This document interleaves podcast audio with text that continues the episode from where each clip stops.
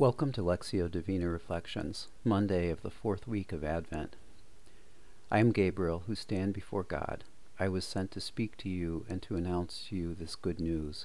But now you will be speechless and unable to talk until the day these things take place, because you did not believe my words, which will be fulfilled at their proper time.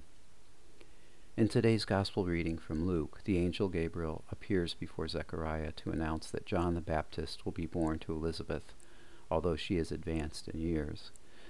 Zechariah's prayer, Gabriel says, has been heard. Zechariah questions Gabriel by saying, How shall I know this? For I am an old man, and my wife is advanced in years. Whether there was something in Zechariah's tone that suggested disbelief, Luke doesn't say. What is clear is that Gabriel saw that Zechariah did not believe him, and because of this he was unable to talk until the birth of John. Luke tells us in a later passage how Zechariah came to speak. Immediately his mouth was open, his tongue freed, and he spoke blessing God. What did Zechariah learn from God while he was mute? How did God speak to him in his speechlessness so that he would open his mouth blessing God?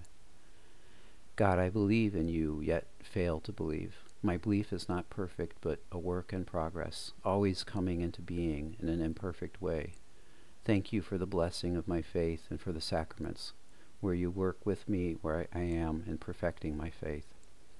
I want to know the way to greater certainty of your work in the world and your work in me. Lord, you speak, and from your mouth come perfect being and love. Help me today to understand how to quiet my voice, my spoken words, and inner voice, so that I come interiorly to know you and bless you. Lord, be my strength today quiet my soul, and these few days leading up to the birth of Jesus your Son, quiet my soul.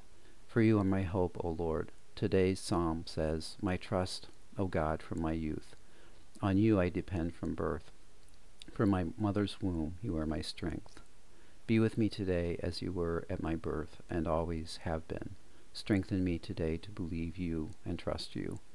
From the O antiphon for today, O root of Jesse's stem, sign of God's love for all his people, come to save us without delay.